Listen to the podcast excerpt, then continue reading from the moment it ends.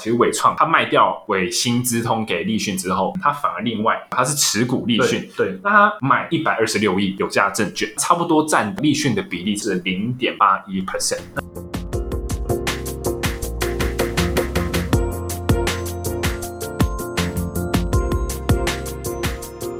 Hello，大家好，欢迎收听台北夜话，我是 Joseph。嗨，我是 Alan。Alan，我们今天来聊一下最近呃蛮红的，就是伟创它的子公司卖给立讯。那我们简单很快的呃，我带一下我们今天想讲的一些内容啊。那这个先讲一下这个整个事件，再呃看一下他们股价的反应，还有伟创为什么要卖出这个子公司的原因，最后看一下未来发展，然后再带一点小结论。这都基本面分析嘛。对，这本节目真的是转型投资节目。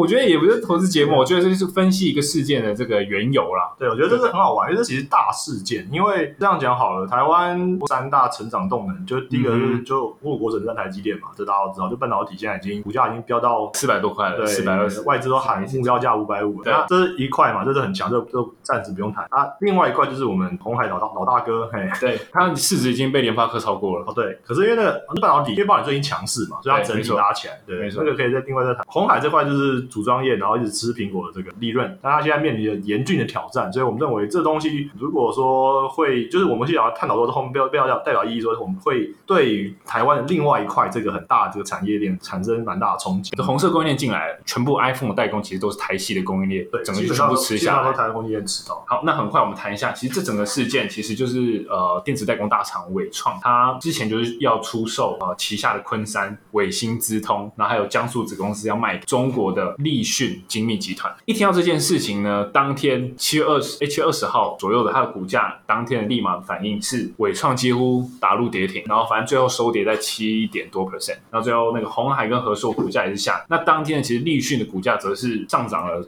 差不多七 percent，来到人民币五十九元。呃，最后稍微看了一下大家对于伟创的评价是怎么样。那它下跌原因，其实外资对它反应说，哦，伟创啊，它如果没有 iPhone 的业务的话，那就就没什么值得投资了、啊。它其他成长动能要从哪里来呢？就是大家赶快给他一个这给他一个卖出的这个评价。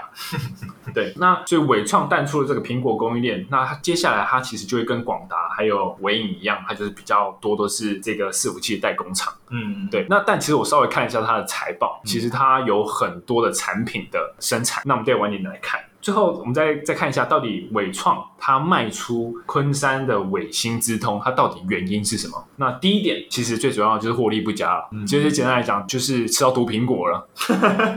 对，旗下子公司就是伟星资通呢，就是卖给立讯的这个伟星资通，它的年营收额在二零一九大概是一千四百二十二亿元。那伟创呢，呃，他们公司就是投资这间公司呢，目前已经投资了多少？已经投资了四百七十七亿。那在二零一九年的时候，他投资了三十点五五亿，投资了这么多钱。二零一九年投资中，二零一九年投资了三十亿。那二零一九年到底他获利了多少？他二零一九年其实认列就是伟创的在伟星的收入里面只有认列两二点六亿元而已，所以我投了三十亿，我从伟星那边拿到只有二点六亿元。嗯，那其实占整体的伟创集团这个获利大概是四点三 percent，那但占营收呢，其实就占了百分之二十。嗯，这句话意思是毛利，哎对，就是说呃，这个获利跟毛利跟获利跟营收其实是两件事嘛，对对对，所以代表说它营收其实占蛮大，但获利其实就没有没有占那么多，就占一点点。就是毛利。的，对，这当然是因为它这也是转投资的关系啊，所以哦。它投资的这个获利来源是四点三分，因为本来这个伟星赚的本来就不多，甚至在二零二零第一季这个财报公布的时候，其实还亏损了六千两百八十万元。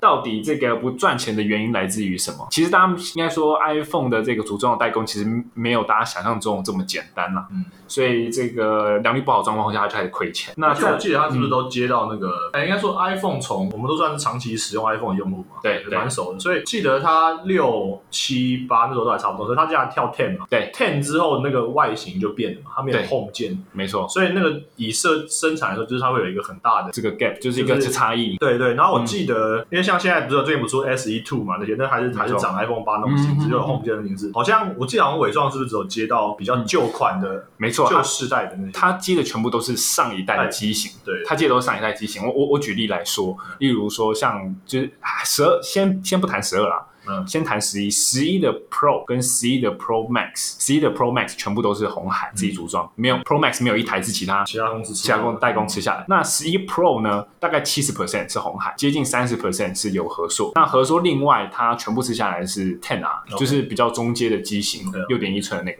然后再就是伟创，就是它全部接的全部都是上一代的机型。我觉得这可以某种程度上可以类比成晶圆厂那个几纳米、几纳米、就是你生产上一个世代，你就利润就是什么就更对对，当然就吃到越低的就嗯就越越越来越毒了。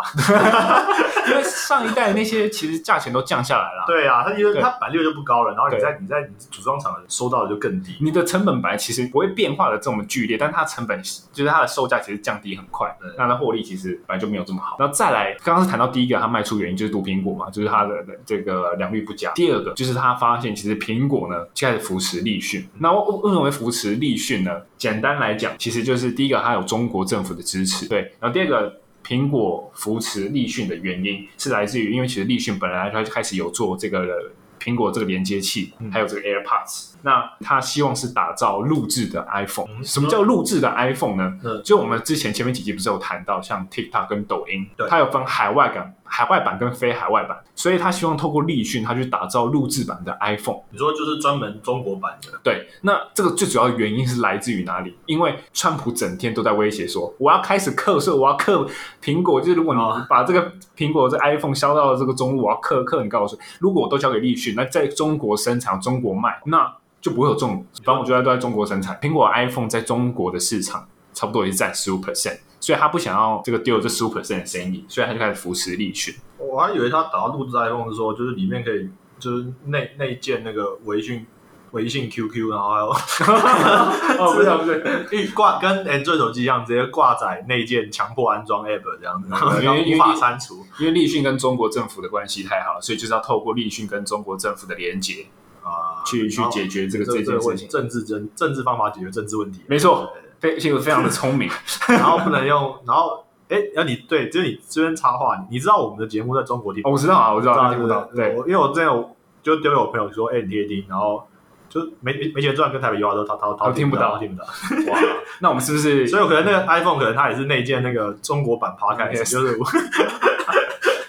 那再来就是伟创卖出的原因，其实是一伟创其实一开始很早，其实他就在印度去这个投资设厂。对，那其实，在红海也开始在印度设厂。那最后，其实和硕最近才开始在这个印度设厂。尤其是合硕之前，他就一直被就是一直跟他说，哎，你要不要去评去印度一下评估一下，你帮我去做这个组可装厂？可能是 passive aggressive，讲的很委婉。等一下再问说，哎，你要不要考虑啊？其实其实就是叫你他妈也滚你滚过去滚过去。那和硕应该也是这样，对，就是这个积极的面对，消极的处理。可是我反过来，反对对对对对对对，大致上这样。那另外，他这个伟创他一直对外放消息说，他要朝向五 G、朝向 AI 发展，那是真的可行吗？我我是蛮抱蛮大的怀疑啦。你那我另外把把要喊口号啊！对对对，当喊然口号谁不会？我稍微摊开来看了一下这个二零一九那个伟创的年报，嗯，那它其实这个整个营收来源呢，最主要是去做第一个就是笔记型电脑。然后再就是做呃桌上型电脑，还有智慧型双就是手机，然后再就是伺服器跟显示器。其实这些呢，它其实我发后来才发现，原来它做这么多的产品，其实红海其实都还没让它这么广哎、所以它是哦，它的这个三 C 产品的布局，其实有些做其实真的算蛮广。例如说，笔记型电脑红海没有做，桌上型电脑当然红海有做，然后智慧型装置当然红海也有做，然后伺服器红海有做，但是显示器呢，红海没有做，伟创有做。显示器是什么？荧幕吗？对，荧幕，所以我后来发现海有荧幕啊，红海它是别的哎公司吧？啊，它是富士康，对不起，这边有富士康，哦对对啊对对对对，红海有富富富士康，它有红海有很多，比较那个 Shop 啊，对对对对对对对啊。对对。没有啦，红海应该还是很大，因为红海有 PS 四，哦，对对对。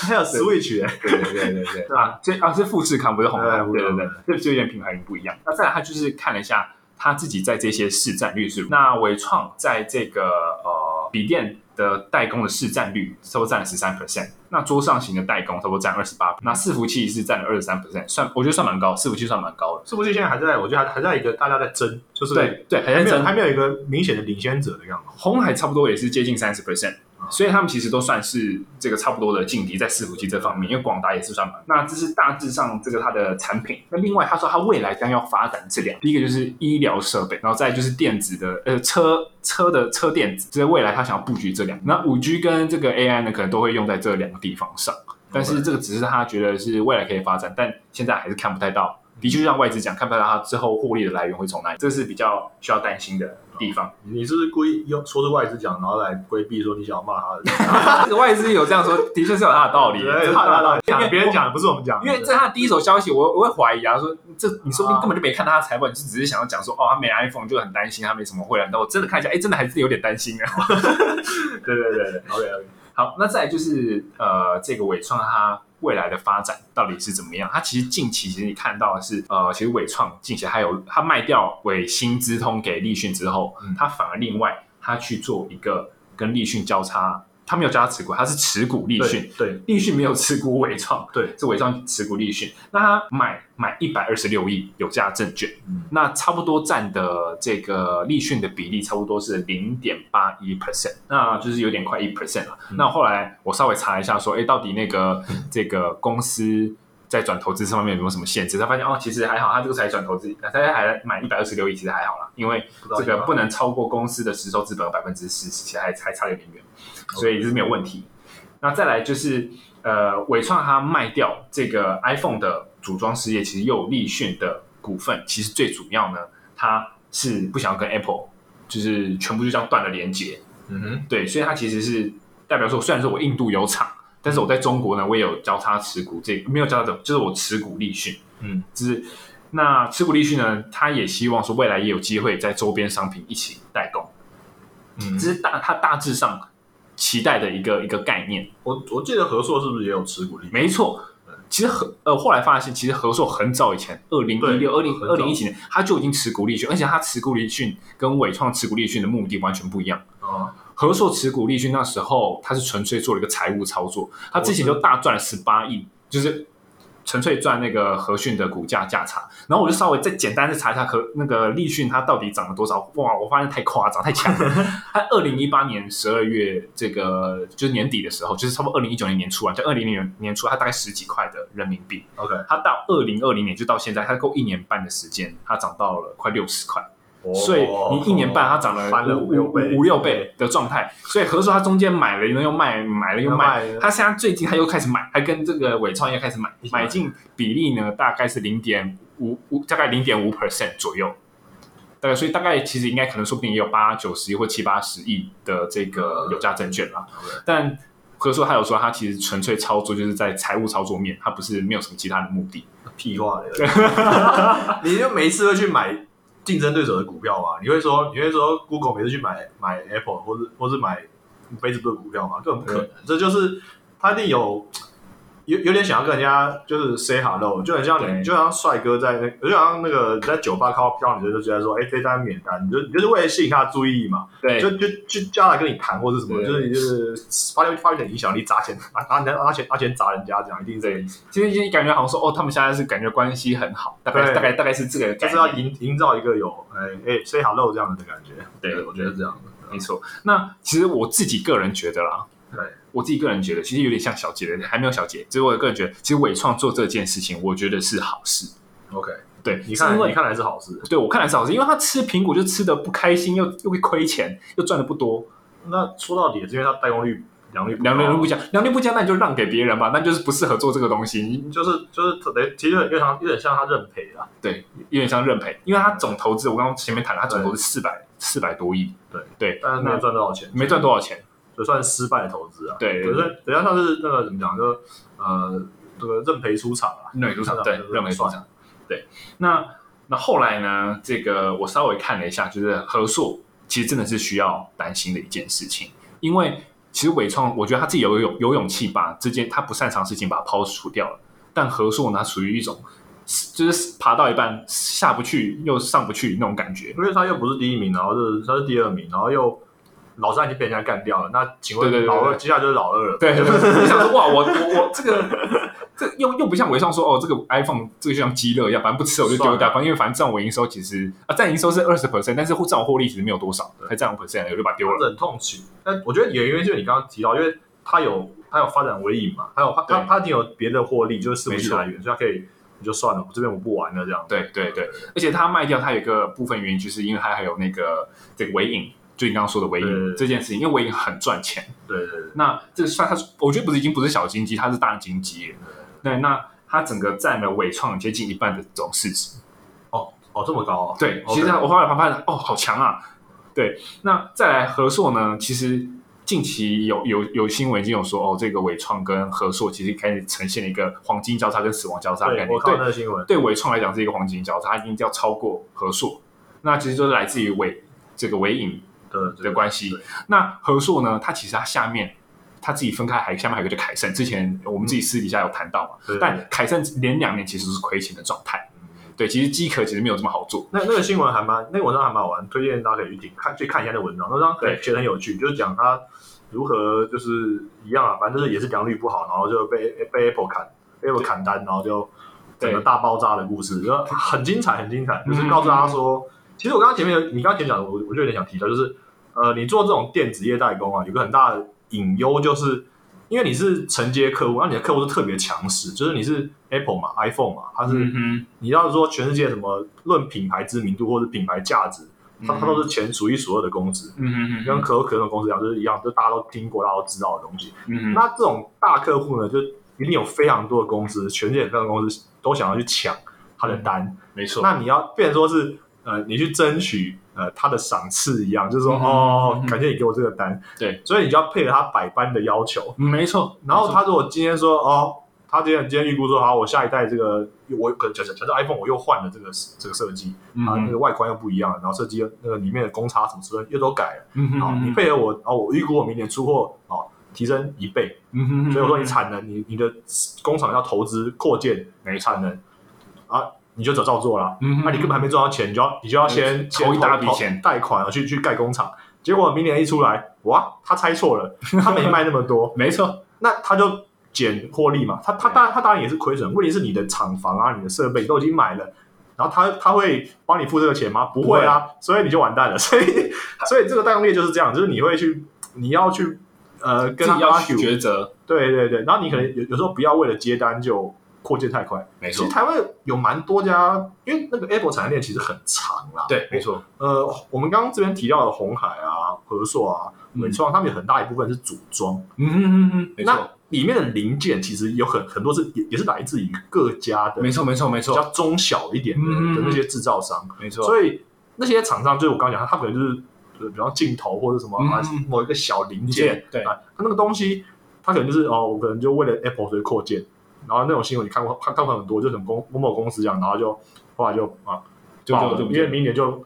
要不就是他卖他卖的不好，所以不不叫货；对要么是他又开发了另外一个跟你的竞争厂商，对然后把货转就是把单转走，然后你就直接爆炸，因为你你带了那么多钱做扩了这么多厂，然后全部都完全没用。像之前我就想到那个，我之前看很久以前报道，就是以前有台商其实是要吃 Nokia 单，很早以前了。啊然后他们就说，他们他们的公司就专门做那种按键的。OK 按键，就是那结果后后来 Nokia 当然就也不见了，然后大家手机也不再用按钮了，哇！之前扩厂做那些按钮厂那个厂房全部都全部都爆炸，而且那个设备还没办法转卖，对，因为没有第二次使用的方法，因为他们是做那个按键，那个很惨。哇！这样对。这这超这令超惨，对。这令超惨。对。但我我刚刚想讲的是，呃，伟创这么有勇气，他直接干脆这个中国的 iPhone 这个组装我们不要。对对，那其实和硕没有做这件事情吗？和硕有，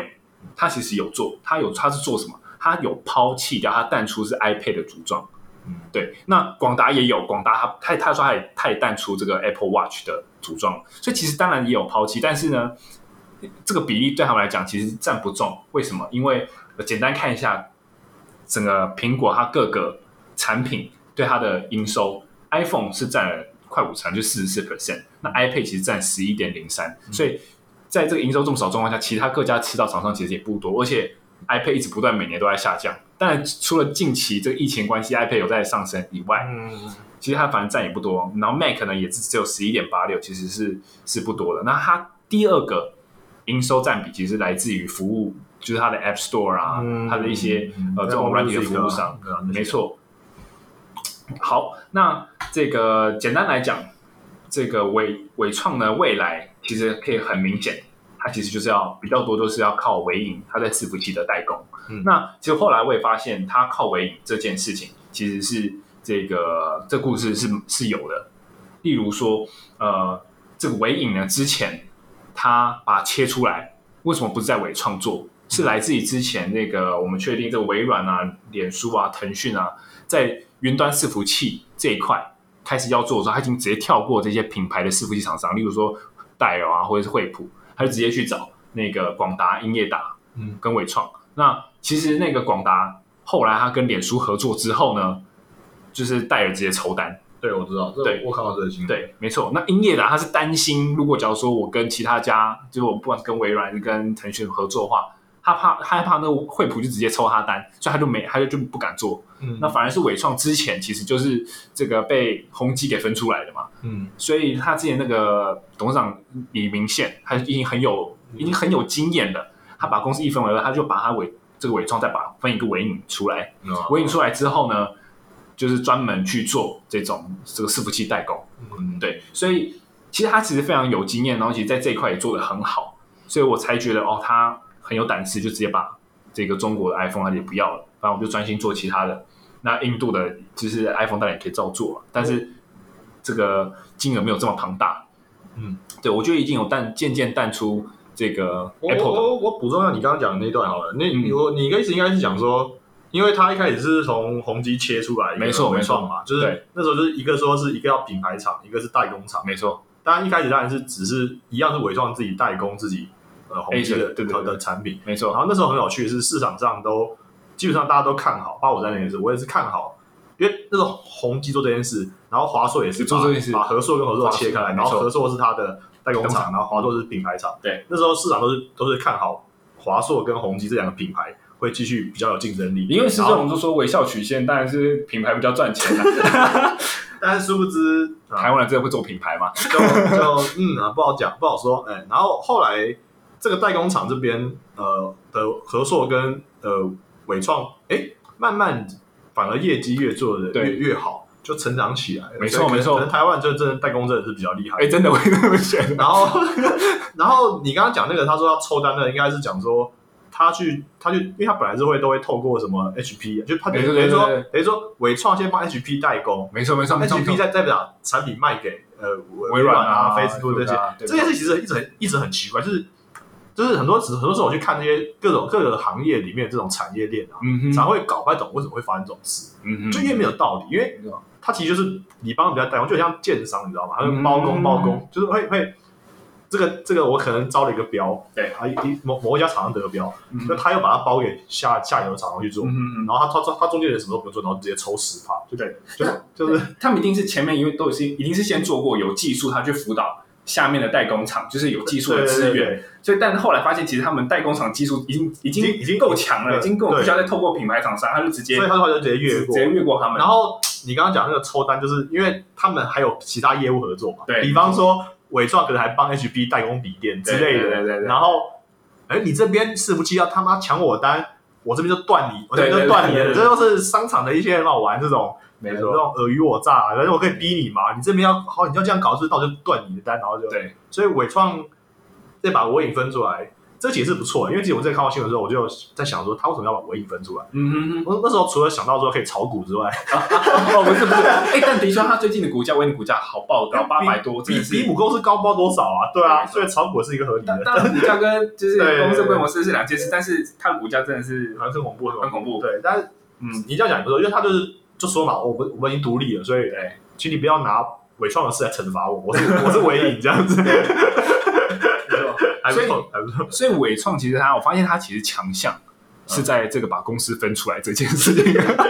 你看，你看英业达其实说不定也可以做这些，但他们说不定没有像这样经验，所以英业达一直都在二十二二十五块那边上下，然后也没有新的金鸡母去帮这个英业达获利。我觉得英业达是比较传统一点的公司，哎，是对，是，他们的文化上面是比较传统。对对对，所以这个的确，呃，这个我现在看合作是一个比较处于真的是比较一个危险状态，嗯，相较于这个伟创来，那那下面经济华硕呢，哇，这啊个不好说。这不好说啊，不好说不好说。但但的确，华硕这品牌，我觉得算是做的还不错，嗯就相较起来，华硕的品牌算算不错。老实说，就平心而论在国际上是有知名度的，台湾品牌已经算是有知名度的。对对对，至少我觉得已经是比宏基来的好。宏基的电脑真的不知道谁在卖。对对对，那这边再来，我我很快这么简单讲一下立讯到底是什么样的一间公司。但的我这边就这块其实我没有琢磨很多。哎，没有，我刚刚我我先插一个，好，我说刚刚一直以为你要讲红海，还还你等一下会讲，讲都讲红海嘛，你等下讲红海吗？还是还其实没有要讲？其实没有特别讲因为嗯我我刚刚前面讲红海是因为我们刚刚前面都在讲伟创啊、和硕啊、立讯的故事，对不对？对但最大的受害者其实是红海啊，红海股要从八十八块跌到七十八块，因为因为这个事件一出来，就像你刚刚前面阐述的，就是呃市场解，就是我你你你你你本身你本身是看好，觉得这是伟创的一种呃断尾求生，或者说就是呃获利，就是呃就是其实它其实是写啦，对只写只写对，但台湾在市场的解读是觉得有点商贸，像像像是呃台湾供应链的退败，没错没错，我们没错。这供应链的胜利，没错，所以这样一下就看大家开始接接着就开始怀疑说，那红海还能继续维持领先多久？嗯所以整个市场不信任感，妈直接直接飙上来，然后所以搞了半天，别人在那边卖场干我屁事，结果红海最惨，就是整个被质疑到不行。对我觉得这件事很好笑，这就是市场恐怖的地方。没错，我我简单看了一下，其实到底红海它领先的技术在哪里？嗯它这大家都会讲说它的垂直整合能力其实是很好。对，那另外它是他说一个不锈钢的这个机壳的组装这件事情的技术其实是领先的。OK，那但最后其实这个最近新闻，这个王立讯的这个创办人，嗯这个王王立春他有讲说啊，这件事哦，其实所有的产品其实都可以转。那红海要转到这边这个立讯的话，其实两年内也可以转得完，他非常有信心这。么有信心啊？对，所以大致上大家都觉得哦，大概领先两年吧，或者领先五年左右，就是虽然说不会这么快转，但是的确很有可能在这个没领先几年，它可能就是可以都可以被大陆给取代。这的确是红海比较你这个隐忧了。对是一个隐忧，对，但我觉得最最担心，我觉得还是合作。我觉得就一赵正先死嘛，对老三先死，这时候吃老二，但老大最后还可能还有机会再跟他拼一下。对对对，因为合作他下面经济我都会亏钱，没有没有经济我是在赔钱的、啊，所以是比较害怕、比较恐怖的一件事情。OK，好，那在谈立讯，其实我后来发现，原来这个创办人王立春，他其实是在富士康前身的深圳海洋电子厂工作。没错，他曾经是对红海的员工就对了。对对对，没错没错。然后他最后他在一九九九年的时候，他自己出来创业。嗯，那其实他那时候在里面就已经是中国人里面最高的一个主管了，科科长。也也是表现优秀的，对，前途无量，概念是前途无量。但是后来他跟他哥哥一起出来，这个买下香港的立讯。对，那这也我这个我没有去详查了，但但我不知道想说，哎，他跟他哥哥可以买立讯，是这个钱很多吗？还是有一些背景？我不知道。OK，OK，但说不定可能中国可能也有一些这个帮忙。OK，对那其实我觉得更厉害的是，其实他的手段吧。后来看了一下他的故事，发现王立王王立春其实跟这个何硕同子贤啊，跟红海的这个郭台铭其实关系都好对，关系都很好。所以他一开始其实立讯出来的时候，他一半的单其实都是富士康给的。嗯，然后我当然我一开始看的时候，我觉得很奇怪，说，哎，富士康不是专门做代工，为什么他还要在外包代工给立讯？嗯其实我后来发现，哦，原来他们关系很好。他一他出来创创的时候，他就把这个单给他。我觉得他是期待说，其实说不定总有一天，这代工产业中国也会有自己的工厂出来，啊不如干脆是自己人来扶持自己人。这样以后还有机会谈嘛？对，他要他要打死之前，也会想一下要不要要把要没打到死，还是半残就好。我但但是假如说，哦，王立春就算没起来，旁边自己旁边的人有起来，那肯定这个威胁是不不会比这个王立春来的嗯，小。对，郭台铭有讲过一句话，说什么富士康在中国创造了什么几千个还几百个什么千万亿万富翁，然后对对对对然后其中最有名最有代表性，他说他说他点名就讲说就就是王立春，没错他对对他是评价是蛮高的。对，没错，对。然后之前好像童子贤有有说过，就王立春之前来台湾啊，就谈的时候，他就他身段很软，他说：“哦，我只是一个什么都不懂的小女子。” 就是来这边谈生意的时候，他都是这样这么自称的。哦有点假，没有，没有没有，没有，没有，没有，没有。对，那后来我简单看了一下立讯，其实它的营收跟股价其实都大幅的是暴涨，都来自于它是有很成功的并购，所以其实它算是蛮厉害的。就是一一个一个收集嘛，就萨诺斯无限宝石啊，就是对，没错就，把自己从连接器开始，然后拼拼拼拼成，就可以拼跟红海一样拼成一个什么都可以做。对，什么都可以做，什么都可以代工的一个、嗯一个公司。这样，这当然另外也有人会担心啊，他就说，你看像伟创其实吃这么辛苦，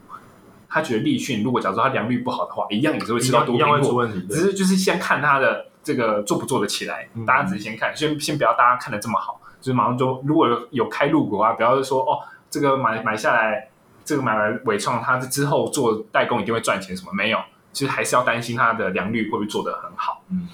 好，那那 Apple 是会一直一直一直玩各种手段的公司啊，所以没错，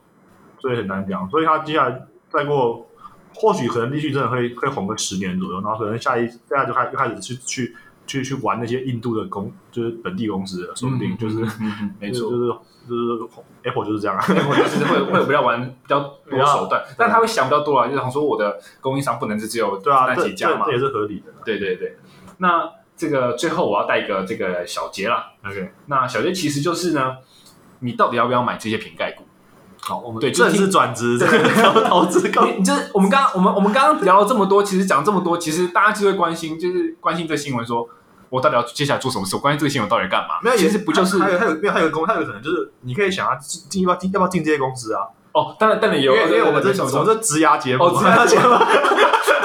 对不起我们是职涯、商业、科技、管理各种资讯节目，对对对对大概是以职哎涯为主。你说的好，你说的好。对啊除了买这些股，但是我要进这些公司虽。然说你已经看看，如果你已经本身你已经看看淡这个这个对产业的话，没错，那是比较考虑一下。没错。但其实真的是分两件事情来看啊。对对对对，看买瓶盖股不是只是纯粹它跟呃这个 iPhone 卖不卖的好这件事情，因为其实 Apple 真正的营收，它的 iPhone 已经渐渐在往下掉了。那所以那不是很不妙吗？对，所以其实它的我们刚刚我讲，它的服务这个平台其实是在它第二大的这个营业收入，而且它每年成长速度还很快，所以势必在这个你要买瓶盖股或是你要进入这些公司之前，其实你应该不是去看哦它是不是到苹果单，而是你要担心它未来这间公司的发展是朝向哪个方向。嗯，对所以这个 Apple 这件事情不是只是纯粹看 iPhone，反而是你还要看 Apple 的营收最主要来自于哪里，它可能未来还要朝云端发展，所以你可能可以朝云端这些或者伺服器这些。类似的。对，如果你要买股或是你要进公司的话，其实反而是往这些方向前进。然后你可以你可以看一下那个四大公司刚上那个反垄断听证会，他的哦，对对对对对对 对，没错没错没错。被整个被调查到，很嗨很嗨很嗨。所以，如果你你知道你只纯粹想要看 iPhone 这个这个产品，你觉得它会卖的很好，那当然你可以简单看一下瓶盖股的这些概念，然后你进这间公司工作了。嗯，对，好，那其实大致上简单谈。呃，应该说我们对我们对这个，因为我刚刚前面开开头已经讲嘛，就是我觉得这个占台湾这些这些供应链啊，这些 iPhone 或者什么苹果苹果供应链占台湾很大的这个市值，公司很大的市值啊，就很多公司在做在做他们的相关的这个这个生意了。嗯所以这件事除了我们刚刚讲以外，就是我要对台湾整体 GDP 啊成长。哦，对对，真的就是很的就是整个产业啊，整个很多影响面的东西都有影响，对，嗯这个大家可以应该可以应该是可以值得关心一下，花点时间关心一下这个状况，对，没错就算你不是相关行业的，你也可以对，知道一下整个产业的走向，到底哪些产业是开始越来越强了，对，哪些产业是其实越来越然后再不济也可以买股票这样，对，因为转因为企业转型真的是一件很重要的事情，你就会发现这你哪些企业转型其实感觉是没有这么成功的。你这样讲的话，其实我一直都还觉得广达算是比较呃，P D 上面有评对它的评价，就呃，这边就不多讲，但反正通常都觉得它比较稳健，然后比较养养 养老，对，当然就是，哎，他就是也算算国内做伺服器算蛮早的，对对，没错。所以我，觉得他也算是布局的对布局云端这，件事，对，代表他对这件事是有一些可能领导有一些想法，就是对对对。去去觉得说，哦我们不要去跟我们那时候不要去跟他们抢那些对那些那种毛利毛三道四的东西，我们去 我们去深耕一些比较未来的，我觉得这可能代表他眼光嘛，一一部分上是这样，没错没错，开吹一下，对。开始讲。好，那我们今天节目应该到这边，好，对，好，那一样收听我们的 Apple Podcast、Google Podcast 跟 Spotify，然后一样追踪我们台北夜话的 IG 跟 Facebook。OK，好，就这样，好，那晚安啦，拜拜好。拜拜。